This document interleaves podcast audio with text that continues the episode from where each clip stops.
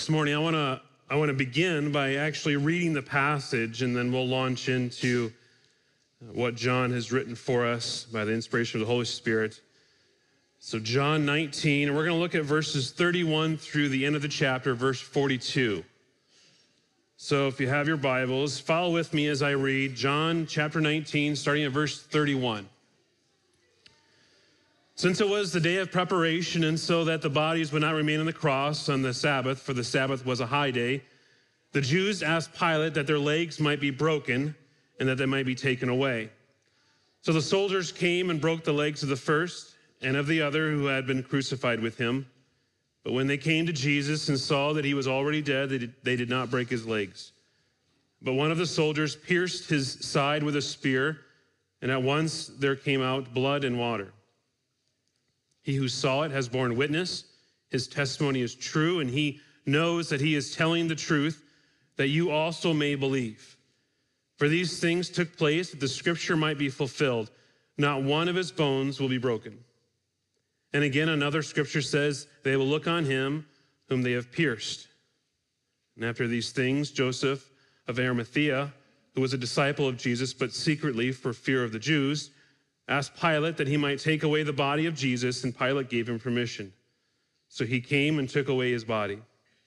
Nicodemus also, who earlier had come to Jesus by night, came bringing a mixture of myrrh and aloes, about 75 pounds in weight. So they took the body of Jesus and bound it in linen cloths with spices, as is the burial custom of the Jews. Now, in the place where he was crucified, there was a garden, and in the garden, a new tomb in which no one had yet been laid. So, because of the Jewish day of preparation, since the tomb was close at hand, they laid Jesus there. I read a story this week about a Christian who got a job in a lumber camp whose workers had a reputation of being very ungodly. And a friend, hearing that this man had been hired, said to him, If those lumberjacks ever find out you're a Christian, you're going to be in for a hard time. And after a year, the man decided to return home for a visit. And while in town, he met the friend who had predicted that he would receive ridicule and persecution from the workers in the lumber camp. And well, said the friend, did, did they give you a hard time because you're a Christian? And he confidently said, No, not at all. They didn't give me a, a bit of trouble. They never even found out. Undercover Christians. Only God knows for sure. As we come to John 19, we hear about Joseph and Nicodemus. They would be classified as undercover Christians. No one but God knew if they were believers. In our passage, John writes that Joseph, who was a disciple of Jesus, but secretly for the fear of the Jews, is there. And from the other Gospels, we learn that he is a prominent member of the Sanhedrin. In Luke's Gospel, he adds that Joseph was a good and righteous man who had not agreed to the plan or the action to kill Jesus. The second undercover Christian is Nicodemus. He's mentioned twice before in the Gospel of John. The first time we hear of him is in John chapter 3. Nicodemus visits Jesus by night, acknowledging that he was a teacher who had come from God, as evidenced by his many miracles. And Jesus startled Nicodemus, a Pharisee and a teacher of Israel, by saying in John 3 3, Truly, truly, I say to you, unless one is born again, he cannot see the kingdom of God.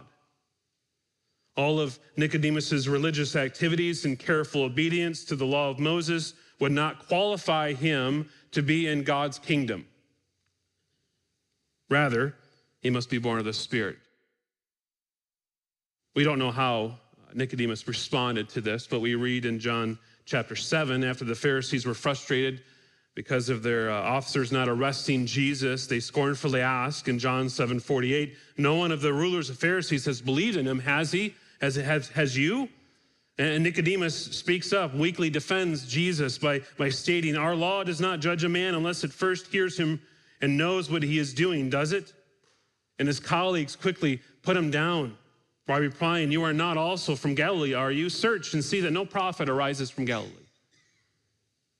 Both Joseph and Nicodemus may have been among those that John references in John chapter 12, where he negatively refers to the leaders. In John 12, 42 and 43, he says, Nevertheless, many even of the rulers believed in him, and Jesus, but because of the Pharisees, they were not confessing him for fear that they would be put out of the synagogue, for they love the approval of men rather than the approval of God. But now we come to John 19, and after Jesus has been crucified, Nicodemus joins Joseph in giving Jesus a proper burial. Joseph goes to Pilate and asks for the body. A very bold thing to do.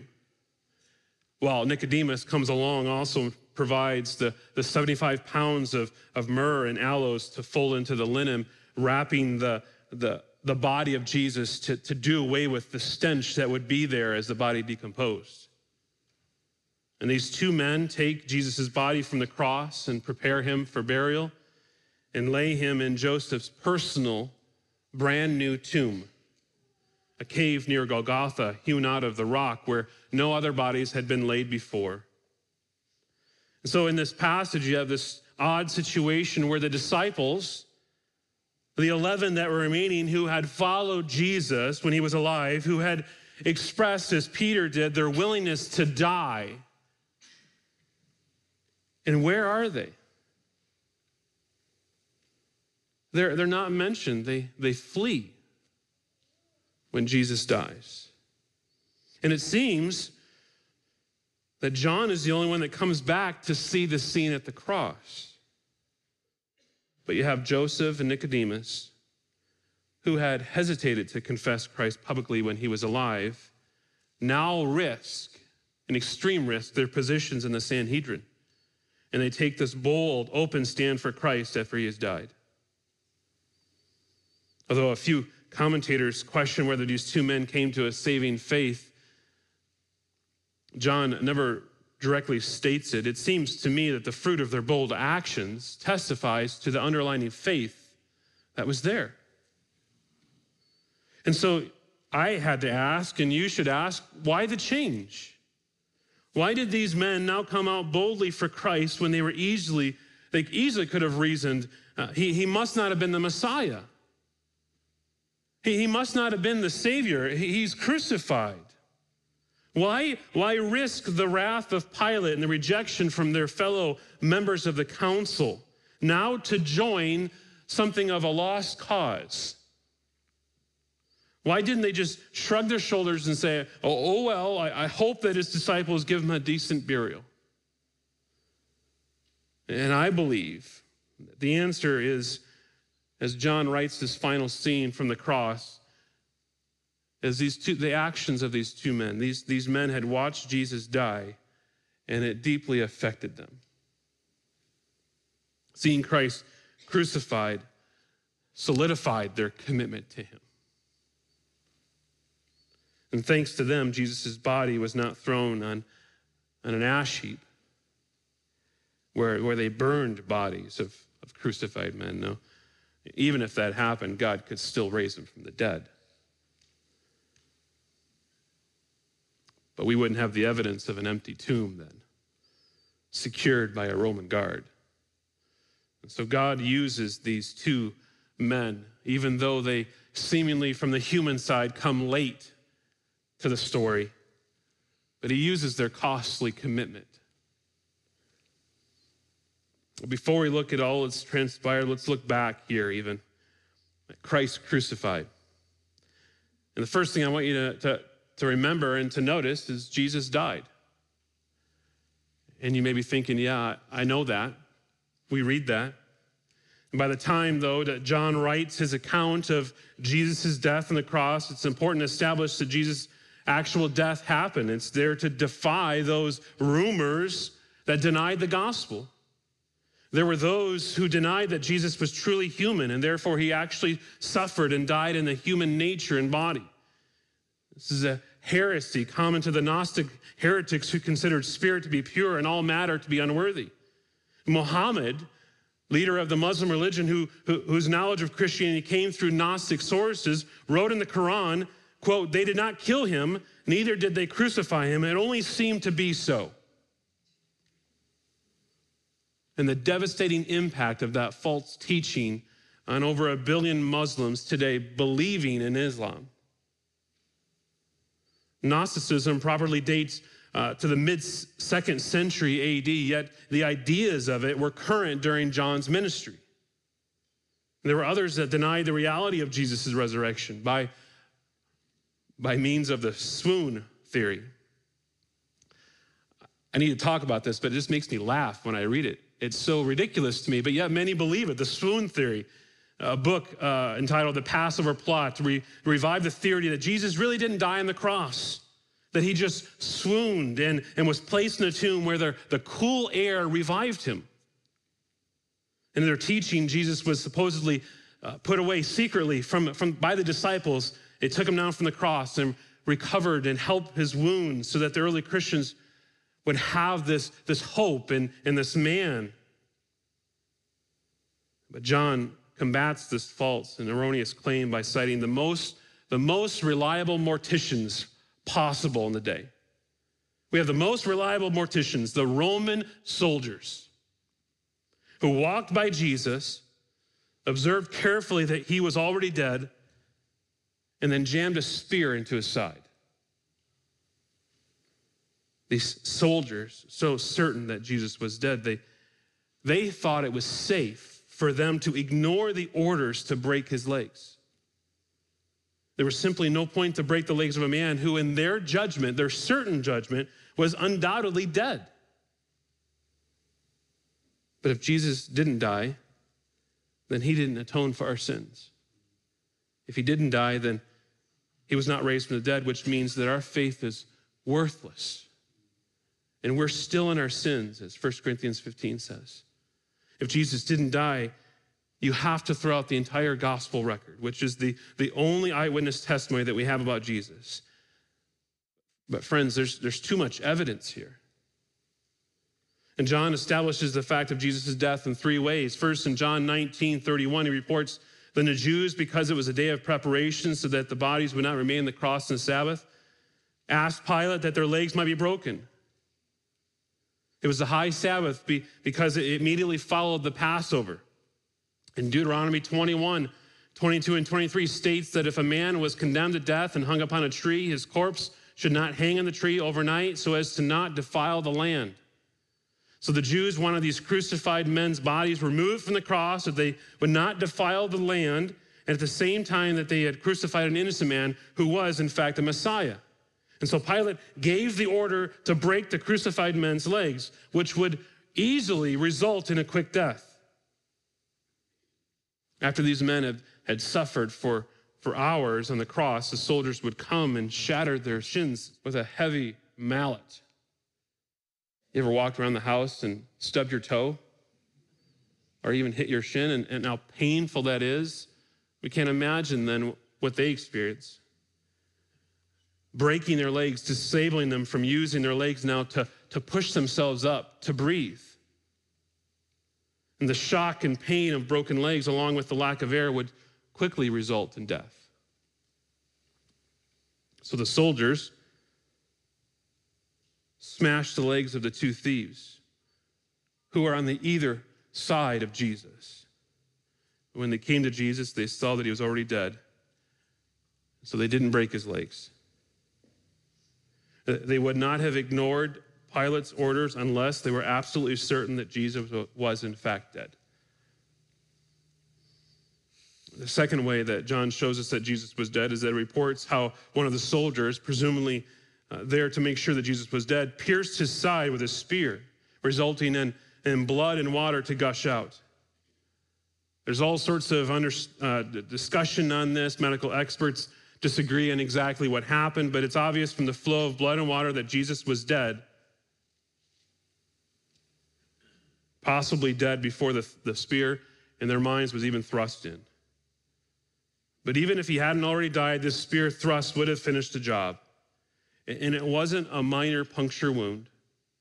No, we'll read, Lord willing, in the next chapter that it was a, a scar large enough to put your hand into.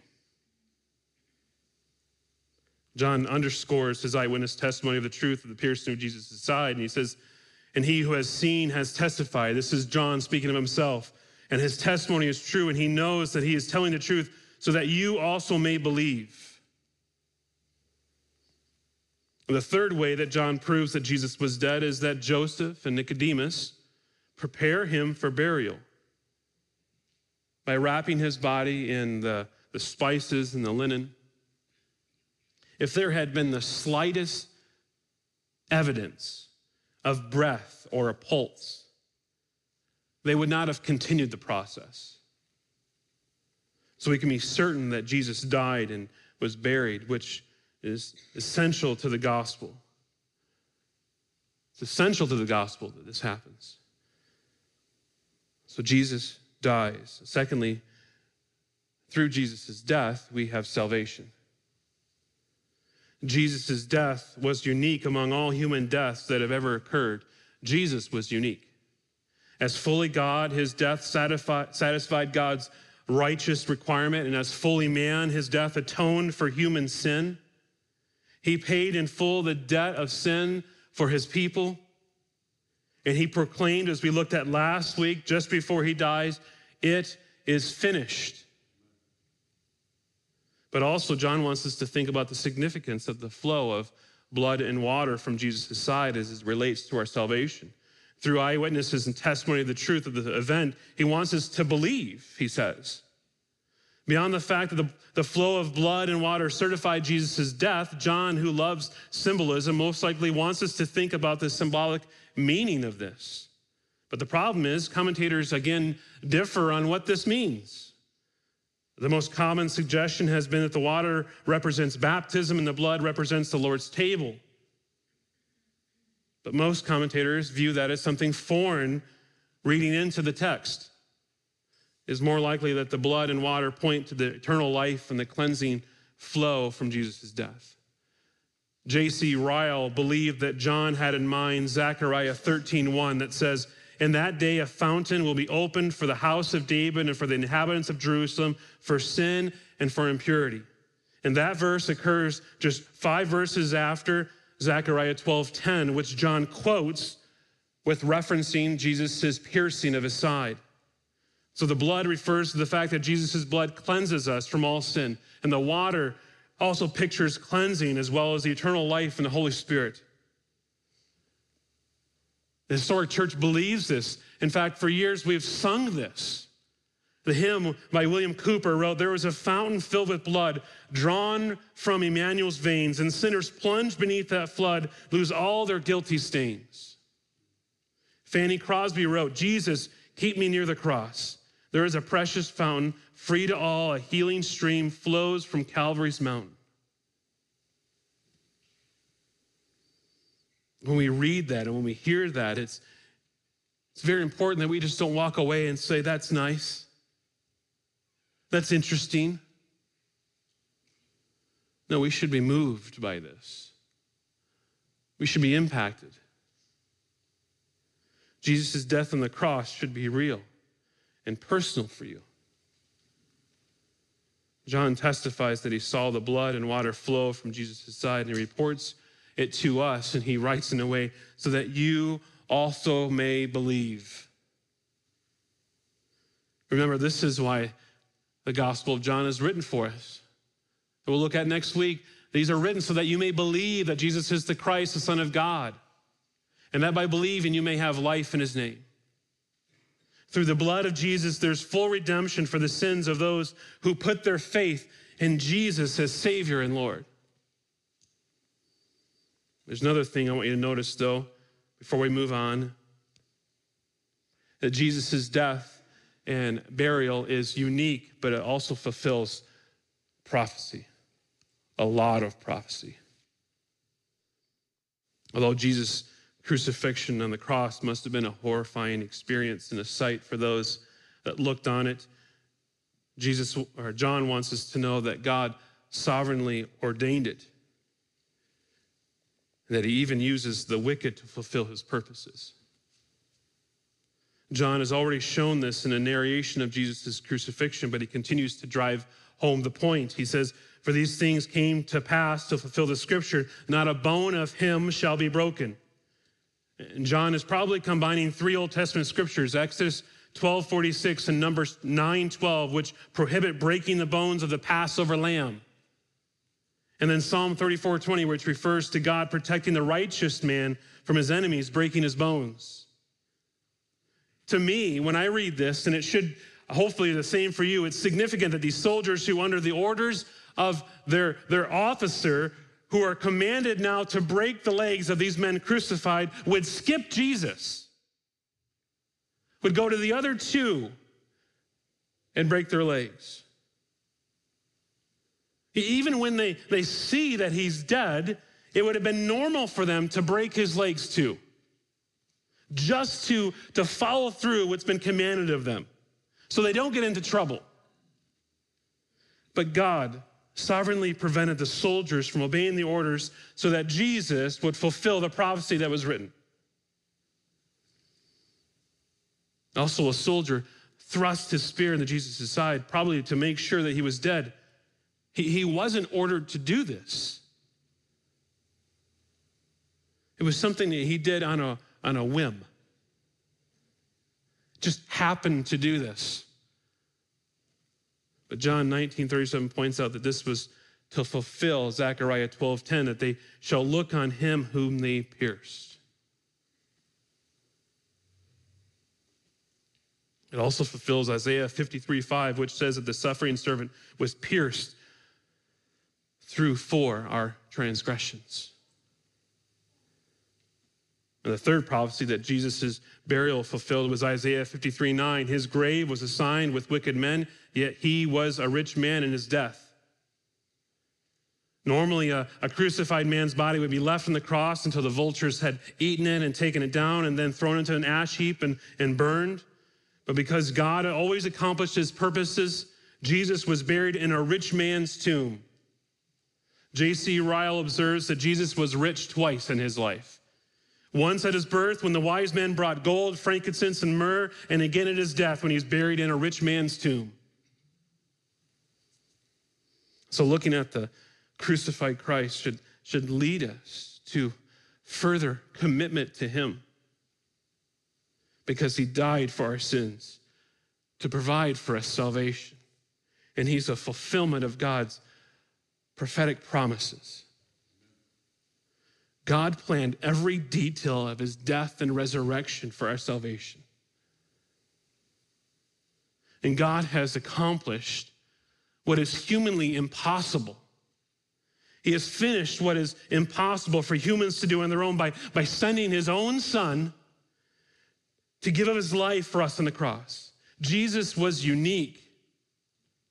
And when this, this one, the special one suffered, his suffering was unique.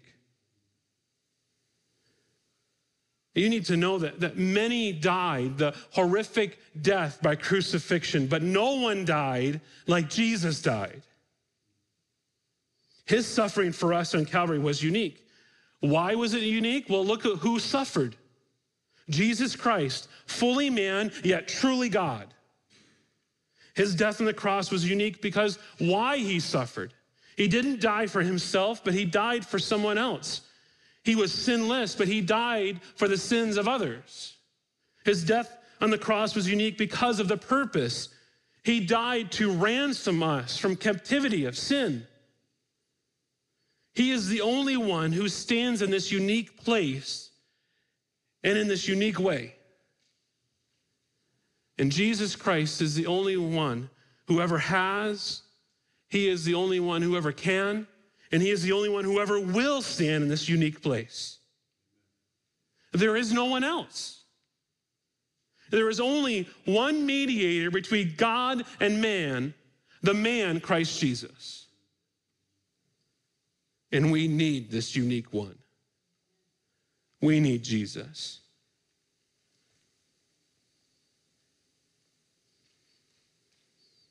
As we come back to these two men, they were at a point in their lives fearful of telling anyone that they were believers. the fear of what would happen to their, to their jobs, to their livelihood, to their families if they were to speak out. And, and they saw the cost of what they might lose and they held back. But then we read in this passage, they held back no longer. Their faith in Christ compelled them to be bold. And in that, we see results, three results of their actions.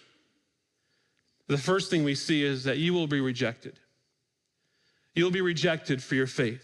By, by burying Jesus, Joseph and Nicodemus would have incurred the wrath and rejection of the, of the Sanhedrin, who would have viewed them as traitors now. Their reputation, their, their influence, all of what they had built up in their life was now ruined.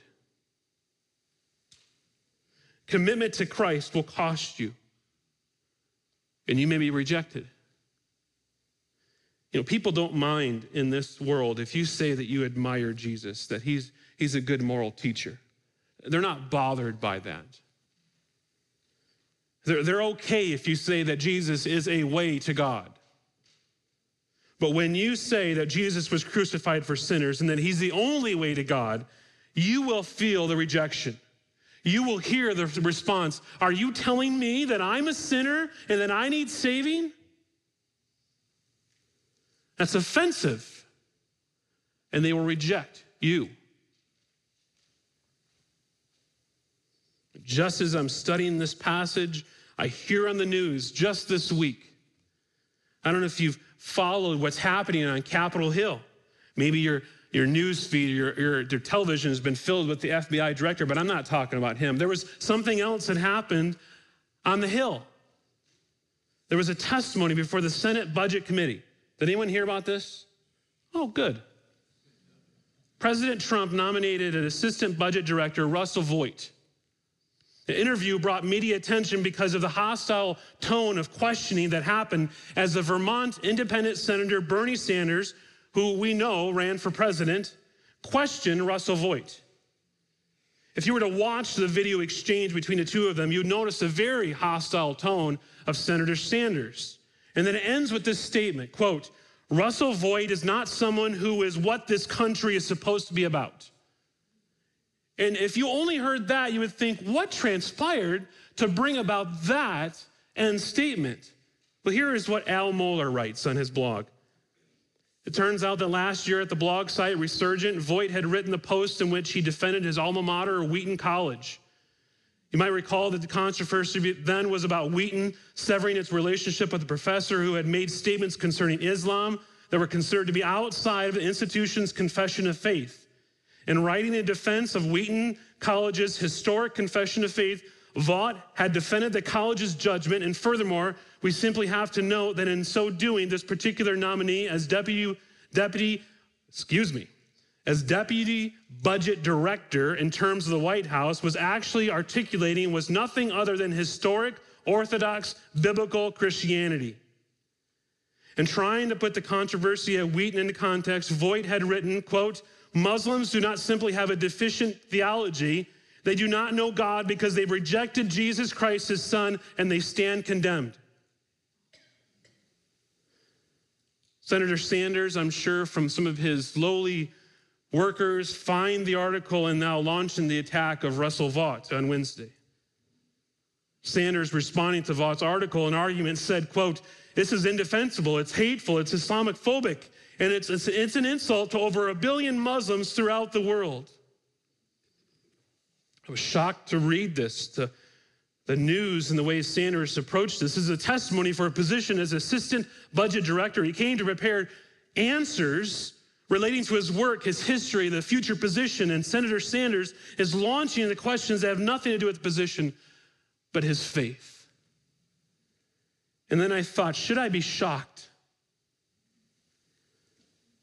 And why do I include this in a sermon about Jesus being buried?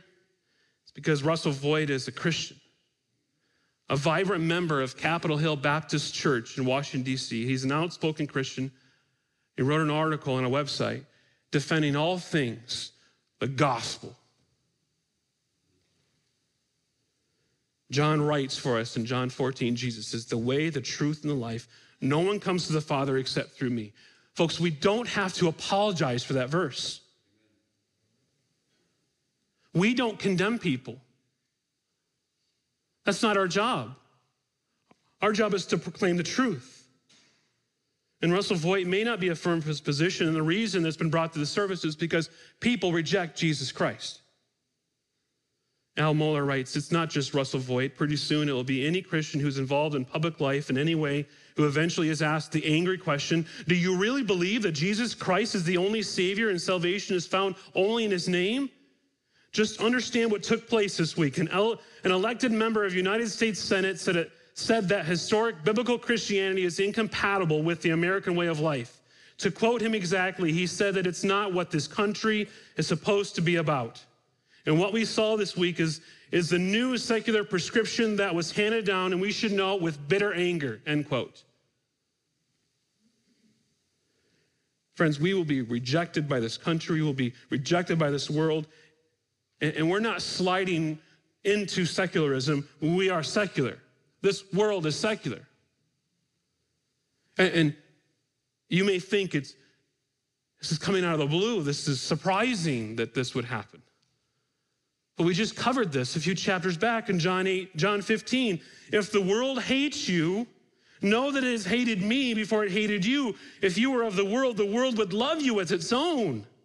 But because you are not of the world, but I chose you out of the world, therefore the world hates you. Remember the world that I said to you, a servant is not greater than his master. If they persecuted me, they will also persecute you. This is what happens to those that confess Jesus Christ. We continue to live in a hostile world. And if we're not undercover Christians, we will face this persecution. And they will call our message hateful. Commitment to Christ will bring rejection of people. You'll also lose your religion if you commit yourself to Christ. The Jewish leaders wouldn't set foot in Pilate's dwelling so as not to incur defilement on the Passover. And they wouldn't dare touch a dead body, especially during the Feast of Unleavened Bread. But Joseph enters into Pilate's presence to ask for Jesus' body, and then he and Nicodemus defile themselves by preparing that body for burial. And in so doing, they they lose their religion, but they gain Christ. By religion, I'm referring to those who are worried about an outward appearance. Religious people are meticulous about cleansing the outside of the cup, while inwardly they're full of sinful self indulgence. Religious people do things to look good before people. But they don't come to Christ as needy sinners to receive mercy and to live in holiness and on that thought level. To be committed to Jesus Christ, you've got to give up your religion and you have to replace it with the reality of God. You might also, as we see in this passage, lose your security and finances. Both Joseph and Nicodemus were, were fairly rich. To bury Jesus, Joseph had to give up his personal tomb. Remember now, in this, in this moment, he doesn't believe there's a resurrection, he doesn't believe he's going to get it back. So he gives it away. Nicodemus supplied a lot of the costly spices for Jesus' burial.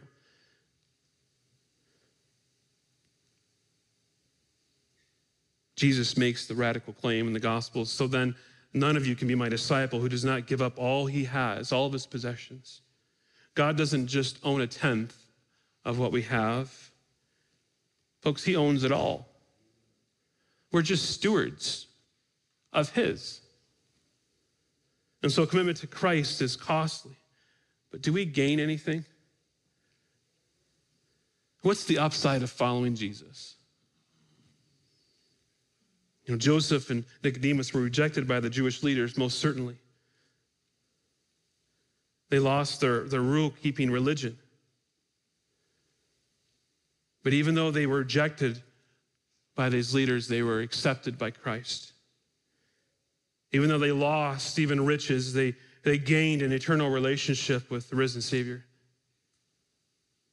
Remember Jesus' words in Matthew 16 For whoever wishes to save his life will lose it, but whoever loses his life for my sake will find it. For what will it profit a man if he gains the whole world and forfeits his soul? Or what will a man give in exchange for his soul?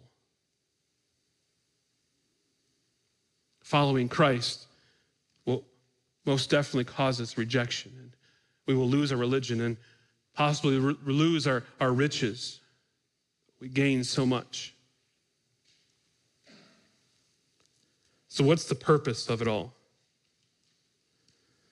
What's the purpose of all this? Well, it's found this morning in verse 35. As I read earlier, he who saw it has borne witness, his testimony is true, and he knows that he's telling the truth, that you also may believe. John is writing to convince you the truth of the gospel.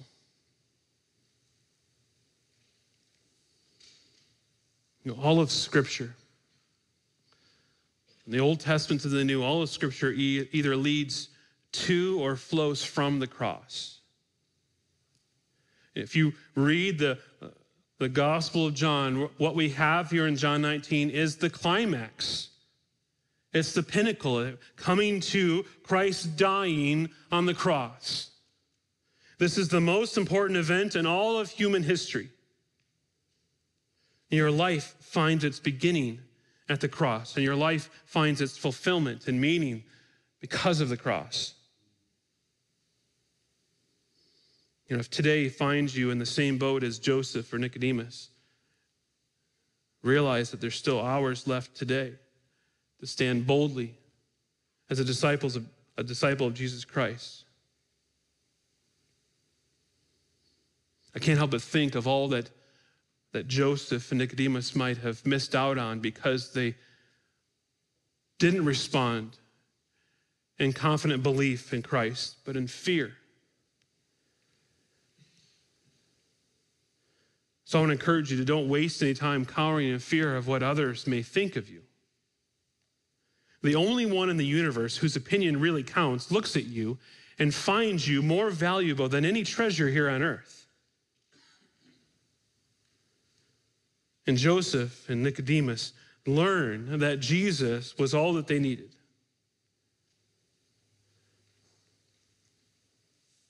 You don't realize Jesus is all you need until you excuse me, until Jesus is all you have. Let me say it again.